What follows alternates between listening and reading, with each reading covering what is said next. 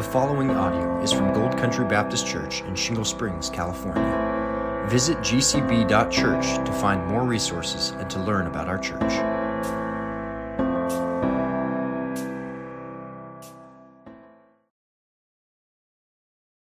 Well, if you have your Bibles, you can turn to Romans chapter 8, and we are going to continue to think about our confidence in Christ. Now, how many of you love a good trust fall? Trust fall, you know what a trust fall is? Anyone ever been a part of a trust fall? Uh, have you ever been the person falling? Anyone ever done that? Has that ever gone poorly for anyone? Raise your hand. Yeah? Okay, there's a few trust falls out here. Now, if I asked you and I said, hey, I need, I need just one volunteer. One volunteer. W- would I get one volunteer for a trust fall? Okay, there's some, there's some, there's a few brave people out there, and I, and I'm, I, I, just come on up now. You don't actually have to, have to come on up, but I just need one person. Come on up, and uh, in fact, uh, let's see, um, D- uh, David Dixon. Why don't you just come on up here, right? just like the biggest machoist guy. Sorry, David Brooks. You guys are like, we should have you guys arm wrestle. Um, no, you don't actually have to come up, David. But uh, you know, if I were to stand David up on this table here and say, "Hey, David, man, you know me. You know I love you. Uh, I pray for you. You pray for me. We're in the same life group. Uh, we we bear burdens together. We've you know we've we've prayed together. We've cried together. You trust me. I know you trust me. And so all you got to just stand on the table. All you got to do is just fall back, and I'll catch you. I just close your eyes and just fall. Now, would David do that? No, no, and, and it's not because he doesn't trust me, trust my character, he doesn't trust our friendship. It's because he doesn't trust my strength, right? Now, I know, I know what you're thinking, Corey. You, you know, I've, I've seen those biceps; they're huge. Uh, no, right? So David would not do that. He wouldn't take me up on the offer, though he trusts me as a friend, as a brother. He's not going to trust me to fall from four feet in the air and for me to catch him on my own. And it's not because of my character, but it's because of my strength.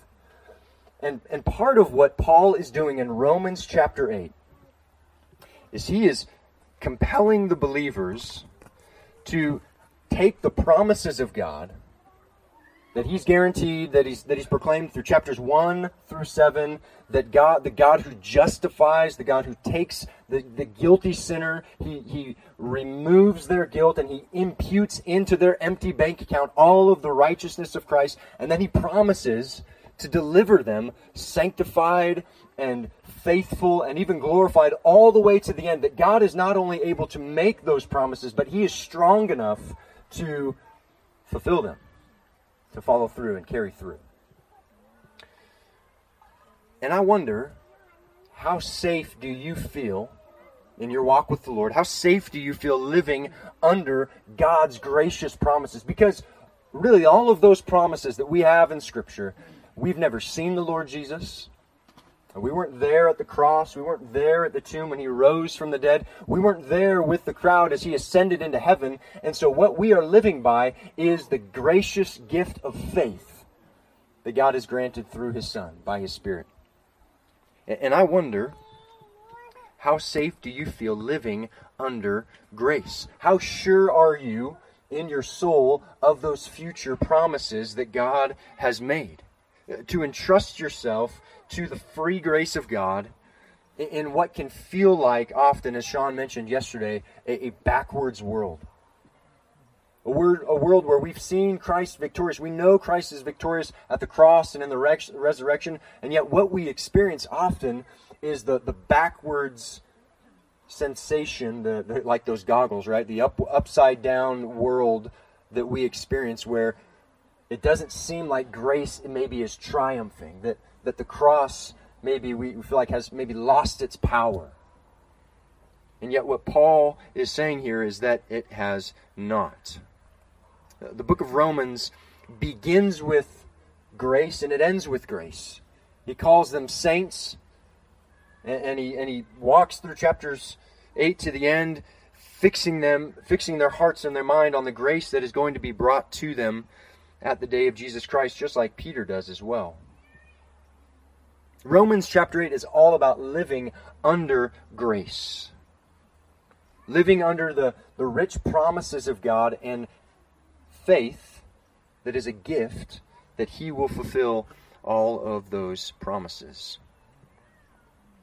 Romans chapter 8, if you're there, let's look at it together just briefly.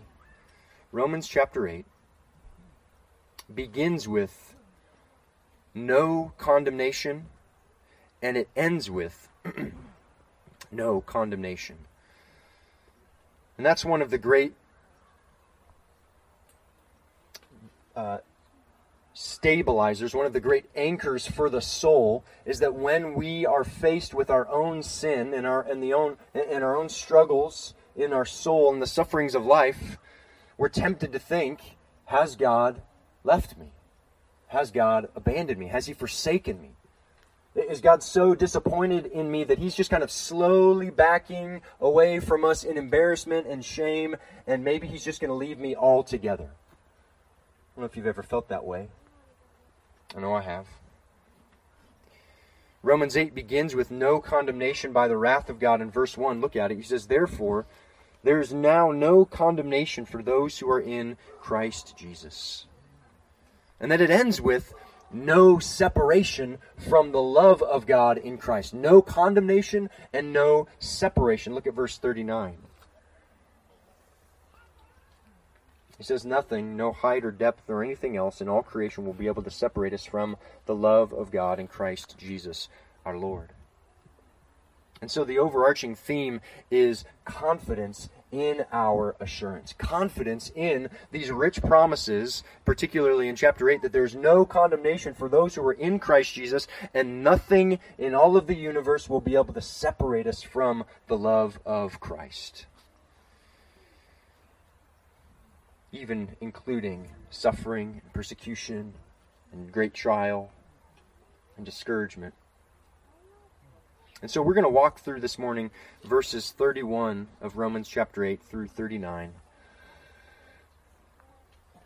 And Paul wants us to know and wants us to be confident of the assurance of these promises that there's no condemnation and that nothing will separate us from the love of Christ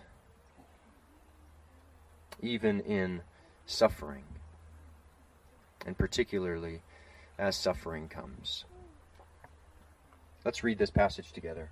Romans chapter 8, verses 31 to 39. What shall we say to these things? If God is for us, who can be against us? He who did not spare his own son, but gave him up for us all, how will he not also with him graciously give us all things? Who shall bring any charge against God's elect? It is God who justifies. Who is to condemn? Christ Jesus is the one who died. More than that, who is raised, who is at the right hand of God, who indeed is interceding for us. Who shall separate us from the love of Christ? Shall tribulation or distress or persecution or famine or nakedness or danger or sword, as it is written, For your sake we are being killed all the day long. We are regarded as sheep to be slaughtered. Knowing all these things, we are more than conquerors through him who loved us. For I am sure that neither death, nor life, nor angels, nor rulers, nor things present, nor, nor things to come, nor powers, nor height or depth, nor anything else in all creation will be able to separate us from the love of God in Christ Jesus our Lord. Amen. In 1563, a group of men from Heidelberg University, they got together and they wrote uh, together what we know as the Heidelberg Catechism. And here's question number one of the Heidelberg Catechism. Sean referenced one of the catechisms. I'm not sure which one it was yesterday, but here's the first question. And this is such a sweet. Uh, I, I actually feel like as I've read some of the Heidelberg and and some of um, the other one, the Westminster that this the Heidelberg is is more pastoral in tone, more uh, you, you kind of feel like biblical counselors wrote this thing and are giving it to God's people. Here's the first question.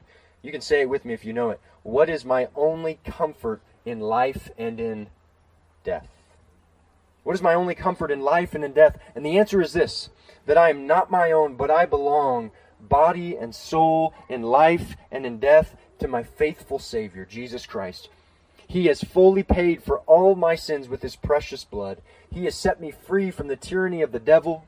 He watches over me in such a way that not a hair can fall from my head without the will of the Father. Indeed, all things must work together for my salvation. All things. That's exactly what Romans 8, 28 and 29 talks about. Because I am His, Christ, through His Holy Spirit, assures me of eternal life. And He makes me wholeheartedly ready and willing from now on to live for Him. Is that your heart? Do you want to live for Him wholeheartedly from now on until the end? I think that's one of the richest confessional statements that I've ever come across. And I know many of you have returned to that simple question and answer many times in your own life, and we rehearse it often in church. But really, the authors here are, are, really pressing in on and leaning on the doctrine of assurance, which is what Paul is talking about in Romans chapter 8. What is my only comfort in life and death? It's that I'm not my own. I don't belong to me, but I belong to Jesus Christ. He owns me, He, he possesses me. At the time of our salvation, He became to us Lord and Savior, Savior and Lord, who is master over our lives. Christ owns us, and you might add that, that, that we know it to be true, and that we're persuaded that Christ owns us, and that we're persuaded that He's a good King, and He's, he's uh, worthy to be followed and, and to suffer for. He's worthy. And even if you think about what a what a catechism is, it's a question and answer in order to impart truth and make you certain of that doctrine, right? That's why we teach our kids Bible verses. That's why Awana is so meaningful. That's why Adventure Club means so much. That's why catechisms to our children are so beneficial because they plant deep doctrine down in their hearts. And so that by God's grace, He takes that knowledge and He brings them to salvation. He converts them uh, uh over the doctrine that they have already come to know and by his grace will believe. And that's exactly what Paul wants for us in this text that we would be confident, we would be certain, we would have certainty in our salvation.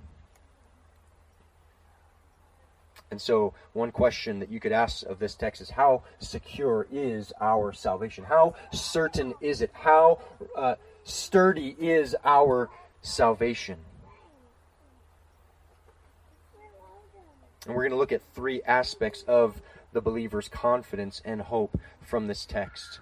And it's it's the double bond of this text of God's love for us and Christ's love for us that can never be severed that gives us confidence to face sufferings that results in our ultimate victory over sin and even Satan, right? When he says powers, we know that there's not just earthly powers, but there are demonic, angelic powers that uh, are your enemy that are seeking to distract and to destroy your faith. And that overall, he would be even victorious over all the things that threaten to discourage us in verses 38 to 39. And so, brothers and sisters, we could not be more secure. And I want you to see that in this text this morning. So, first, let's look at the security of the believer's salvation. Look at verses 31 and 32 again.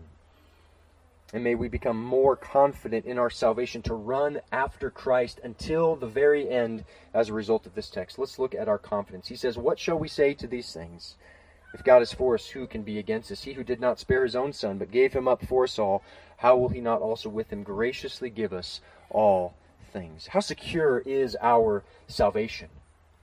Paul begins with a big so what question, right? Uh, so what? What shall we say to all of these things? Well, what things is he talking about?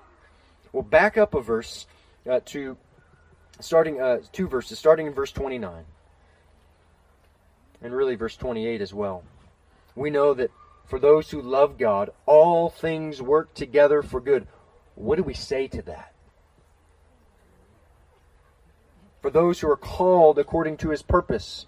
What do we say to that? What is, what is this calling? Those who are foreknown. What do we say to that? Predestined to be conformed in the image of his Son in order that he might be the firstborn among many brothers. And those whom he predestined, he called and justified. And those whom he justified, he also glorified. To be foreknown doesn't mean that God simply knows facts in advance that he chooses people who would somehow later stumble upon saving faith and would maybe meet him halfway. and believe by their own free will. No, that is not what Paul is talking about here. To be foreknown means to be loved from before the foundations of, of the earth in the eternal plan and mind of the triune God, who is omniscient, all knowing, and as divinely loved, chosen, and loved Eh, those who he would pour out his mercy and grace upon who did not deserve it. That's what it means to be foreknown.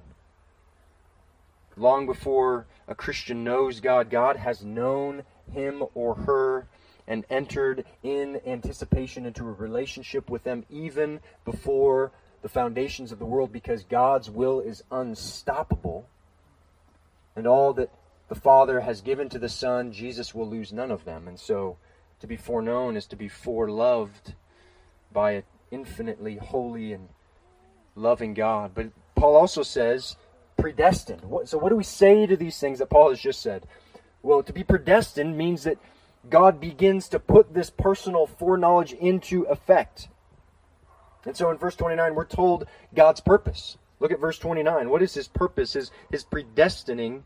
What are his plans for this foreknowledge? He says, to be conformed, as Graham taught a, a couple of months ago, into the image of his son in order that he might be the firstborn among many brothers. So, what are his purposes? What were his predestining plans? But that you should become perfectly Christ like.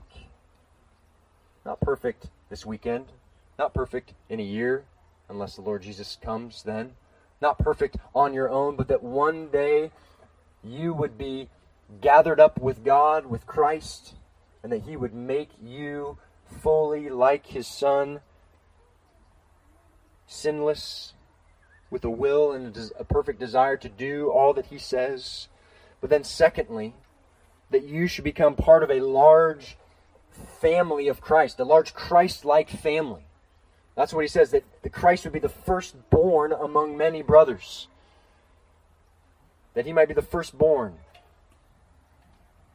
And as you think into the future, the, the world isn't going to be ruled by just a whole lot of individual people No, but we, the people of God, we will rule on this earth as the people of God, brothers and sisters in Christ, predestined for it. The firstborn, Jesus, among many brothers. That's you and I. All of God, Christ, Christ-like family will be with him on this new earth ruling and reigning with him. But also, Paul says that they were called. He means the, the effective call, the effectual call uh, of God, rather than just the open invitation as we go into the world and we proclaim the gospel. All hear, but some believe, right? Some hear the call and they say, "That's that's my that's my Lord. I am a sheep. I hear my shepherd's voice. I'm going to go to the shepherd." Paul says that you who believe have been called irresistibly to the shepherd. That's what it means to be called. It's the call that speaks light into darkness. And you come out of your cave of sin and you come into the light and say, Jesus saved me by his grace from life to death. And you see that in Romans chapter 9, the, the, that same use of the word calling. But then Paul also says that we're justified. And that's really at the heart of the book of Romans. And when God calls a man or a woman, he declares him or her righteous on the basis not of their own good deeds, not of their own works, not of their own will, but on the basis of the death and the resurrection of Jesus Christ. And Paul picks that up in this section here. Those who are called are justified. They are pardoned from their guilt. The debt has been paid. The, the, the, the penalty has been paid in full. And then finally, Paul says, so, so as Paul says in, in, verse 31, what do we say to all these things? What do we say about justification and glorification? What do we say about this promise that, that our future in eternity with the Lord being glorified is as good as done? It's in the past tense. He says they have been glorified. It's as good as done. What do we say to all this? Verse 31 If God is for us, who can be against us? All of these things are true. And so the security of the believer's salvation is, is in this that if God is for us, in verse 31, who can be against us? If all of these things are true, which they are, and all of them are unchanging and unshakable, which they are, then Verse 31 If God is for us, if God is for us in all of these ways, who could possibly stand against us? And then this. Here's the next question that he asks. You know, a, a rhetorical question. A rhetorical question like, Jediah, do you like pizza? Like, I don't even need to hear him a- ask, answer the question, right? I, I know the answer to the question. You do like pizza, right? Yeah, you love pizza, right? Ask any guy. You like pizza? Yeah, it's a rhetorical question. You don't even you don't even need to hear the answer. You know the answer just by the nature of the question. He who did not spare his own son, verse 32. Here's the next part of our security. But gave him up for us all. How will he not also with him graciously give us all things? Answer Of course, he'll give us all things. All that we need to persevere, all that we need to press on, all that we need to keep hoping in Christ.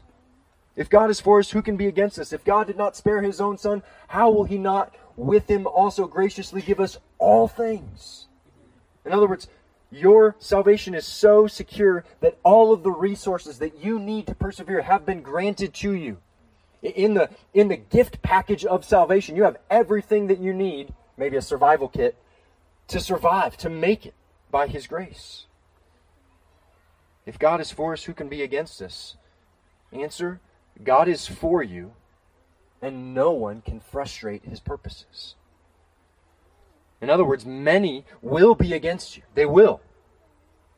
You might even feel like your own spouse is against you sometimes. Maybe your own children or children, your own parents are against you. Right? We're sinners.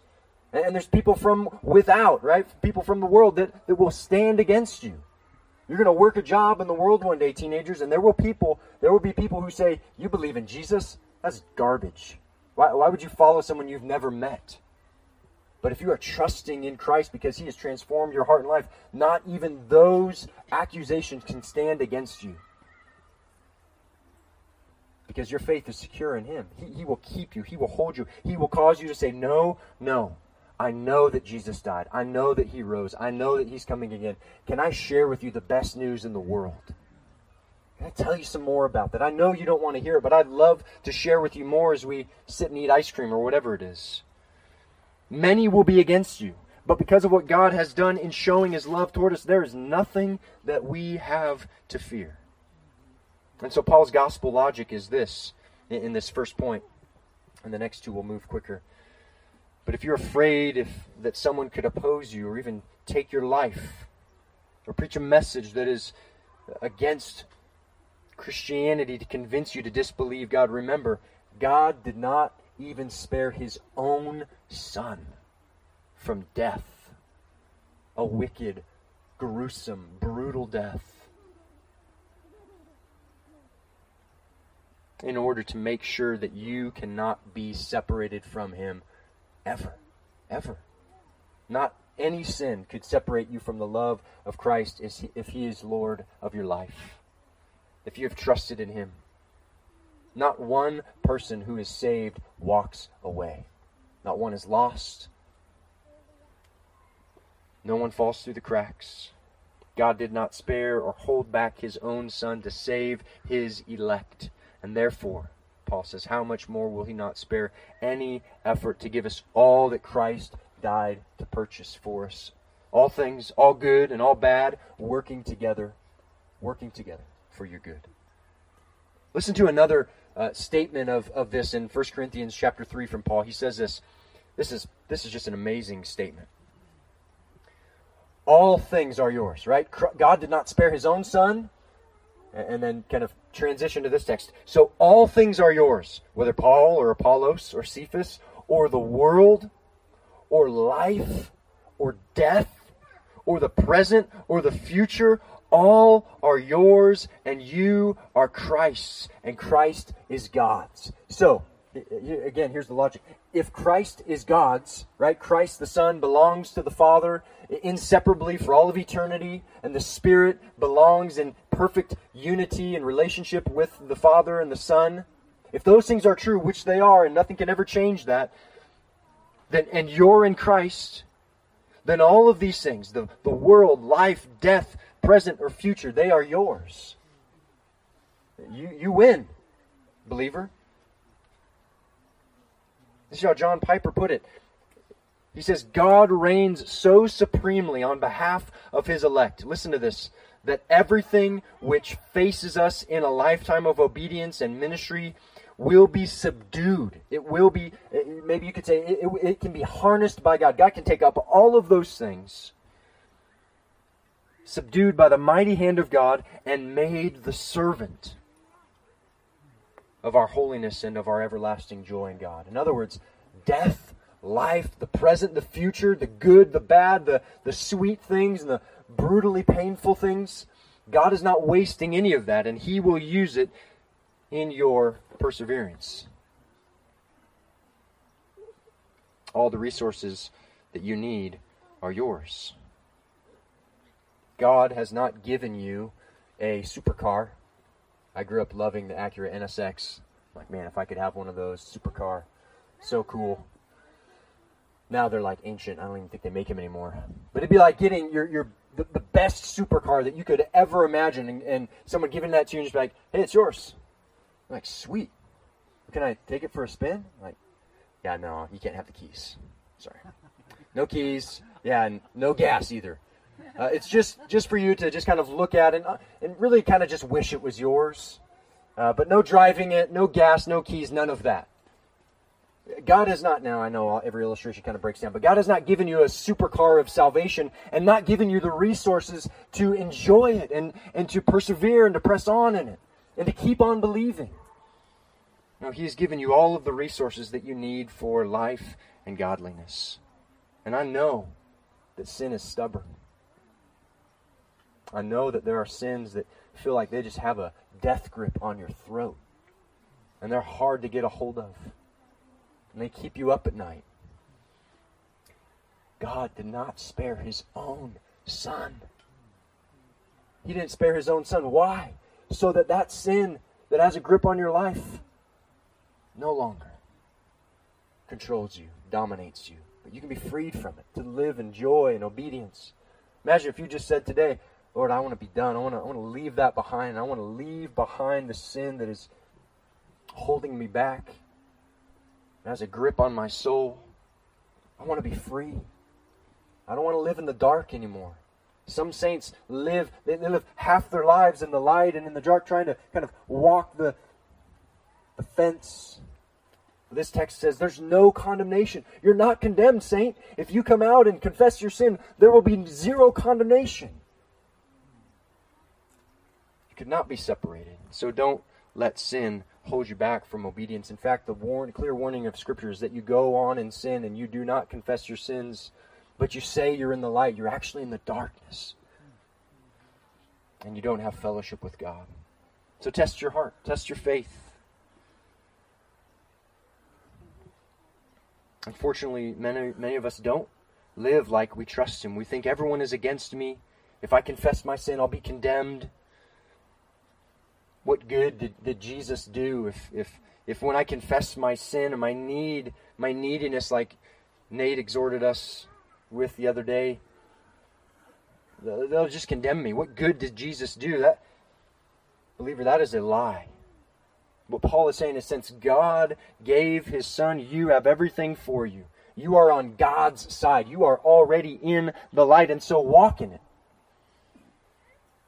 He has graciously supplied all that you need in order to live for Him His Son, His Spirit, the Word, His church, His promises.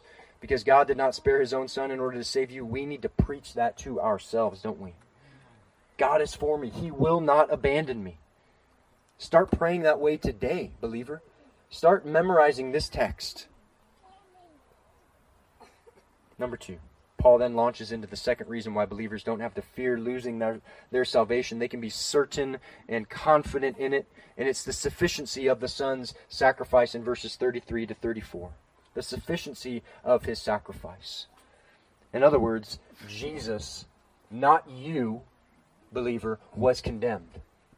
Even your death could never pay for all of your sins. You would have to spend eternity in hell for your sins.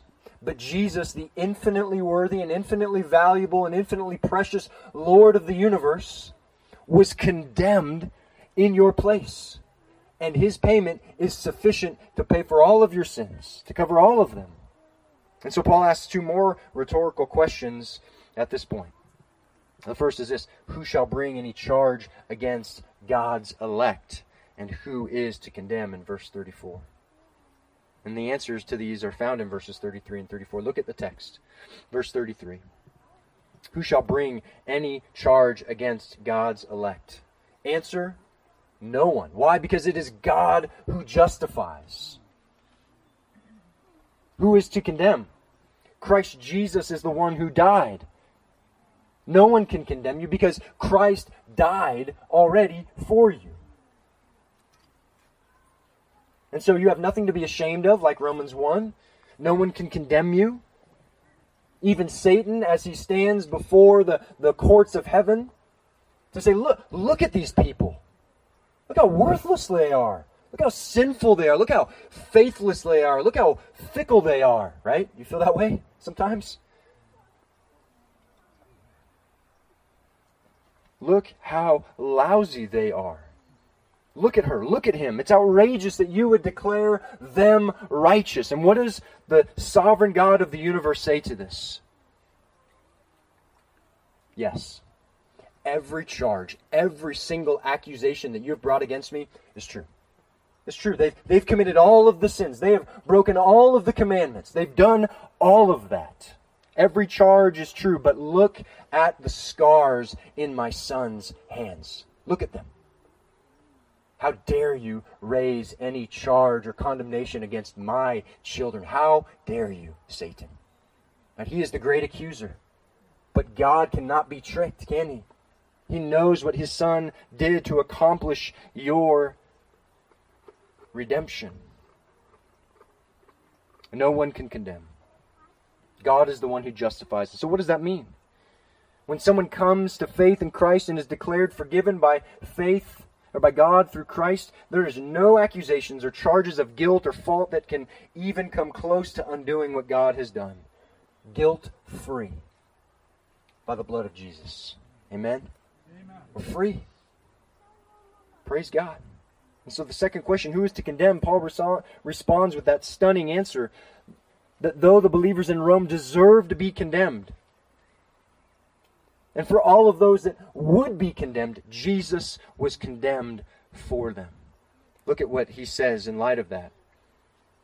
Christ Jesus is the one who died, though he was innocent. More than that, Paul says. He didn't just die, more than that, he was raised. Jesus just, just didn't die and leave us hopeless, but he was raised so we have hope for eternal life. The firstborn among many brothers that we too who die in our bodies will be raised up to be with the Lord forever. That this death, uh, physical death, doesn't mean that we're separated forever, but just as Jesus was raised, so will we be. Who is also at the right hand of God. And what is he doing? What, is a, what does a king do at the, the right hand of his father? In ways, yes, Jesus is ruling. He, he is ruling. He's reigning. He is sovereign over this world. But he's standing. He's standing before the Father. And what is he doing there? Indeed, he is interceding for us. He is, just like the Spirit is, a helper for weak saints. He's praying for you.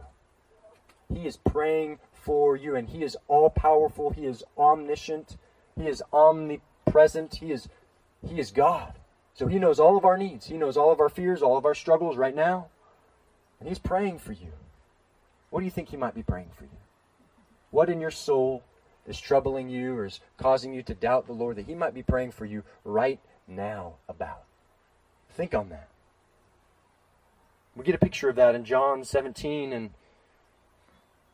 let me just read a just a, a, a sample of that. John 17, verses 9 and 15. Jesus says, I'm praying for them.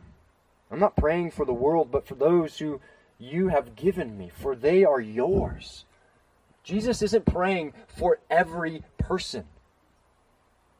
He's praying for you in a particular and a unique and a specific way, like a, son, a father prays for his children, like a friend prays for a friend who is suffering.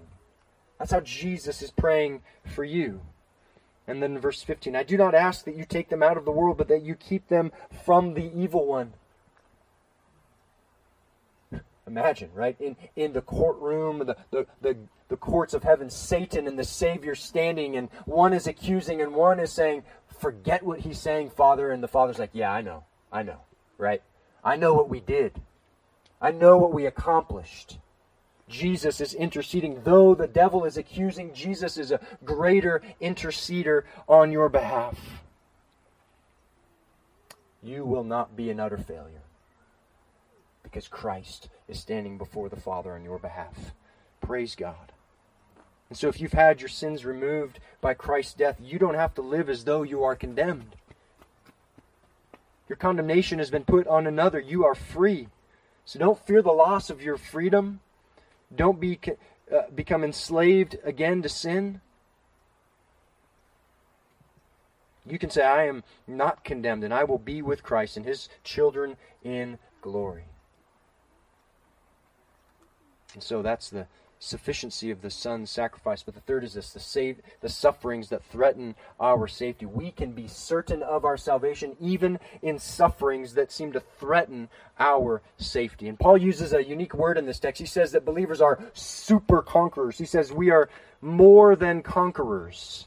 Super conquerors doesn't translate very well into a you know a modern uh, English Bible, but that's the idea: a super conqueror, someone who is abundantly uh, winning right? I mean, hashtag winning. Like, I don't know if that's still a hashtag, but you know, you're winning. You are winning if you are on Christ's side. And so Paul builds the intensity of his message, and he asks this rhetorical question again, another one. It says, Who shall separate us from the love of Christ? Not only will he give us all things that we need, no one can condemn and no one can separate us. In fact, nothing can separate us. No tribulation, distress, persecution, famine, nakedness, danger, sword, none of that. And I know some of you were afraid for your life in the front row here when Jean Luc was swinging that knife around. I was a little afraid. What if someone takes all that you have? Everything. They kill off your family, take away your freedoms, take away your boyfriend, your girlfriend, your spouse. What if, what if someone takes away our country? That could happen it happened to the people of God themselves, Israel. And yet God was still faithful. They became prisoners. W- would that separate us from the love of Christ? Answer? No. Right. There we go. What if you should fail in, in the tribulations of life? Is it possible that this failure might separate us from the love of God? That's what we think. That's what we think. Oh, I'm, I'm such a loser. I've failed. I, I've done it again. Nothing can separate us from the love of Christ. But what if I get in a conversation with a Muslim or an LDS person, which, by the way, next weekend, LDS training seminar, you should be there, right? What if you get in the conversation with an LDS person and and, and they, they say some really convincing, like, man, oh, that's, they seem really genuine. They seem really sincere maybe what they believe is right. Could someone who with, uh, who seems to know a bunch of, of facts about the world or about spiritual things, or maybe you can't answer their question right there on the spot. Uh, will God be ashamed of you then? Will you lose your salvation? Will, will God abandon you? Answer no. To all of this, Paul gives that resounding no. In fact, he says, in a real sense, this is the Christian life. Look, he quotes verse Psalm 42 and verse 36. He says, As it is written, for your sake we are being killed all the day long. We are regarded as sheep to be slaughtered. Who is that speaking of? The saints, the, the, the righteous people of Israel. They were being persecuted. They were, they were facing suffering and trials.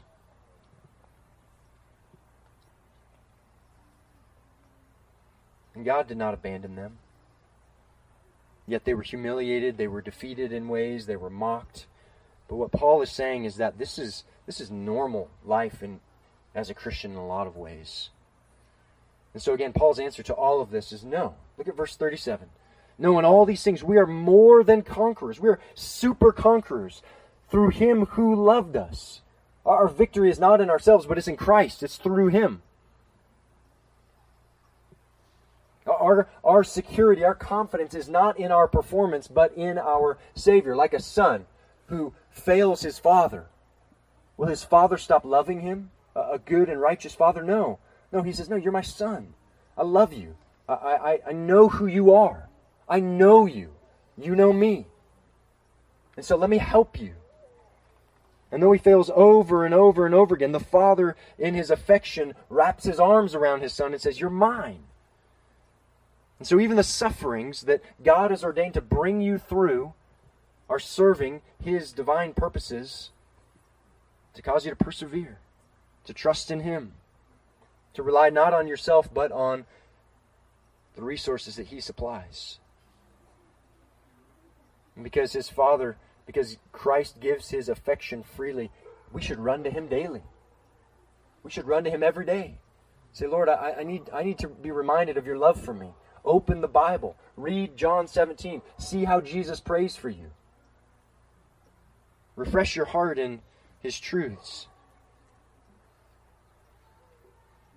So, what situations in life are you failing in that make you think that you're a loser before God?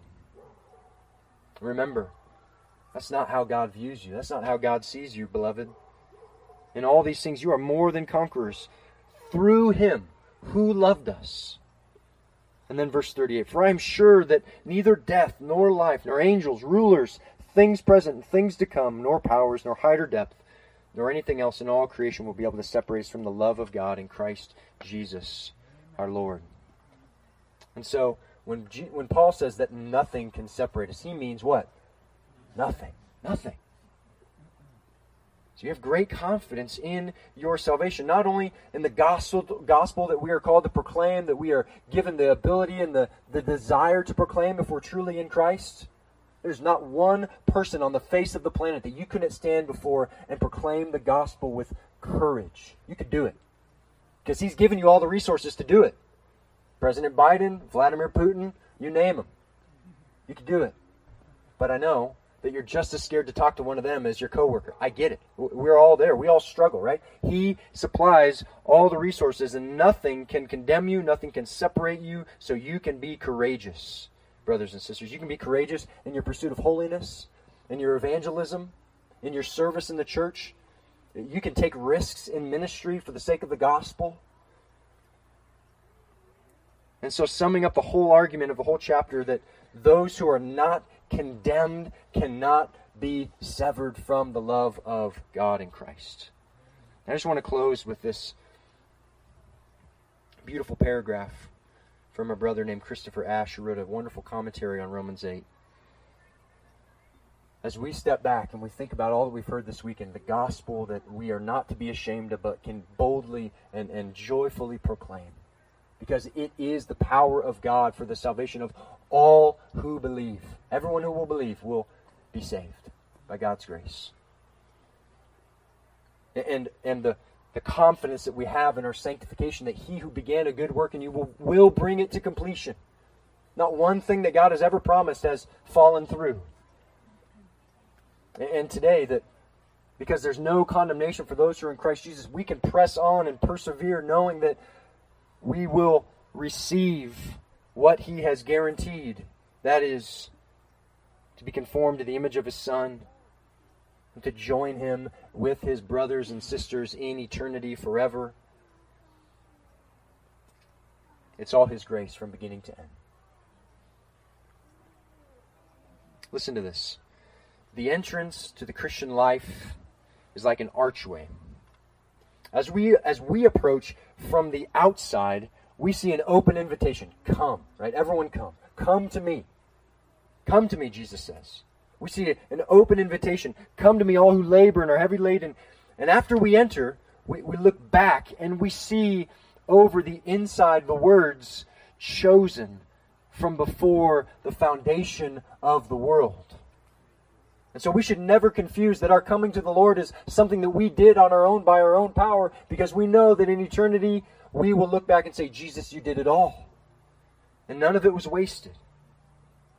And so Christopher Ash says, both are equally true. All are invited to come, but those who come learn that their coming and their subsequent perseverance are entirely by the grace of God.